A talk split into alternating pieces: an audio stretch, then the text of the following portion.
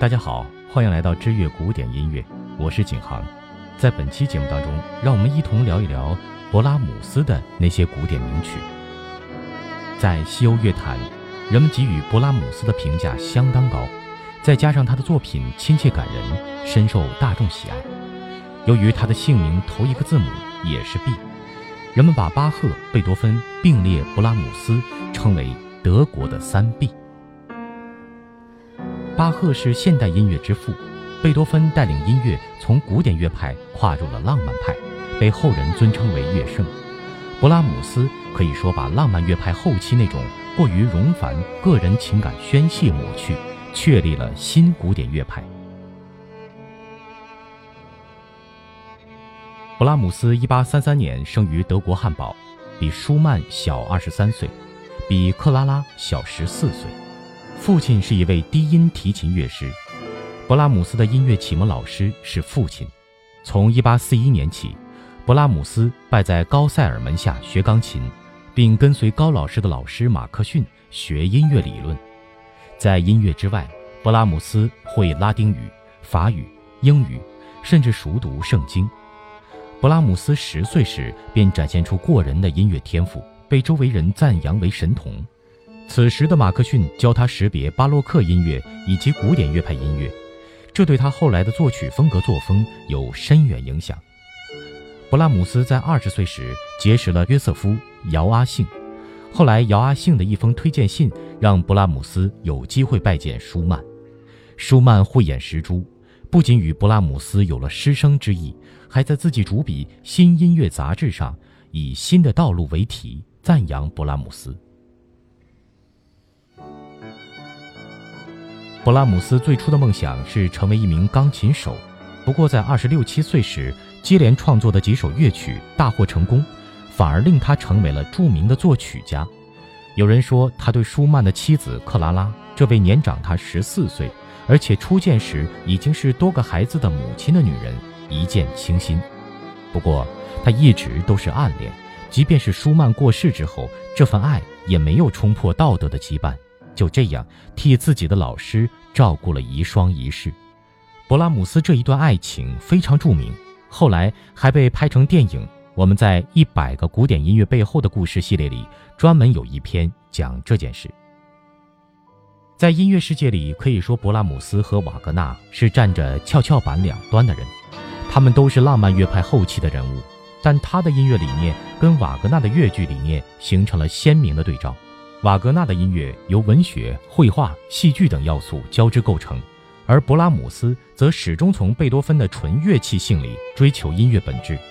这一点与他对克拉拉所燃烧的柏拉图式纯粹爱情里得到的满足是一致的。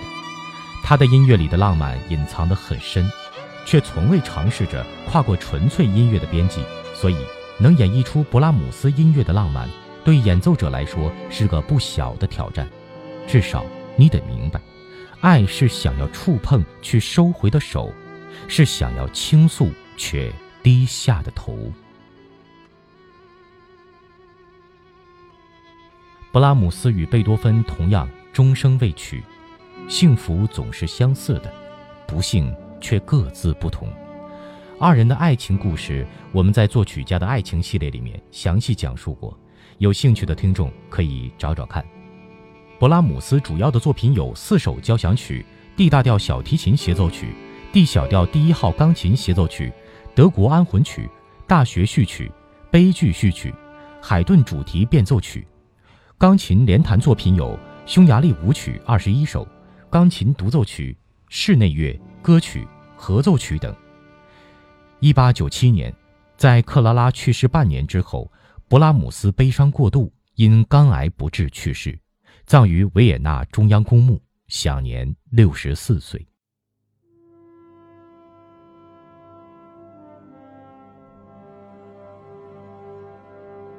C 小调第一号交响曲。勃拉姆斯一生只做了四首交响曲，但在交响乐创作领域，他和贝多芬可以比肩。勃拉姆斯每部创作都在严格的自我批判精神下完成。从而保证每一部作品都缜密精准无差错，他的第一交响曲就是最好的例证。勃拉姆斯的 C 小调第一号交响曲于1855年，他22岁时开始提笔，完成时已是一876年，自己43岁了。这部作品花去了他21年的光阴。一方面，勃拉姆斯对贝多芬存有最大的敬畏之情；另一方面，他执意要写出比贝多芬的交响曲更好的作品，所以他绝不会轻易执笔。耗费二十一年的心血之作，果然不是泛泛之辈，首演就轰动一时。勃拉姆斯也因此而被誉为贝多芬之后最伟大的交响曲作曲家。C 小调第一交响曲的成功，可以与贝多芬的第九交响曲并驾齐驱。所以后人给他一个响亮的外号——贝多芬第十交响曲。他的创作风格是把古典与浪漫同化，同时笼罩着丰富的情愫，形式与情绪深入内部，新旧精神同时并立，这便是勃拉姆斯交响曲的特征。第一乐章，C 小调，稍持续的快板，八六拍，奏鸣曲形式。庄重的序奏部之后，主部正式开始。性格刚烈的主题支配全乐章，全曲笼罩着悲剧的色彩感。第二乐章，E 大调，持续的行板，四三拍，三部形式。虽是 E 大调，却充满了第一乐章余韵的内在抒情，是优美雅致的乐章。第三乐章，降 A 大调，小快板，四二拍，三部形式。一般而言。第三乐章在莫扎特处是小步舞曲，在贝多芬处则成了诙谐曲，这似乎已经是作曲家的惯用做法。勃拉姆斯在此处则使用四二拍典雅的小步舞曲，像是在寻找心灵的休憩所。第四乐章 C 小调，慢板转 C 大调后成为不太快的小快板，这是最著名的乐章，壮丽的音响唱出胜利的荣耀。与第二乐章、第三乐章的小品成为对照性的，第四乐章具备大交响曲的风格，很有中乐章的气氛。序奏部经过法国号演奏，出现感性的第一主题，相对的第二主题是 G 大调。此乐章的特征是把发展部省略掉了。好了，布拉姆斯暂且先为您分享到这里。我们下期继续为您分享勃拉姆斯的古典名曲。想要了解更多古典音乐的故事，您可以关注微信公众账号或新浪加微认证的官方微博“知乐古典音乐”。我是景航，我们下期再见。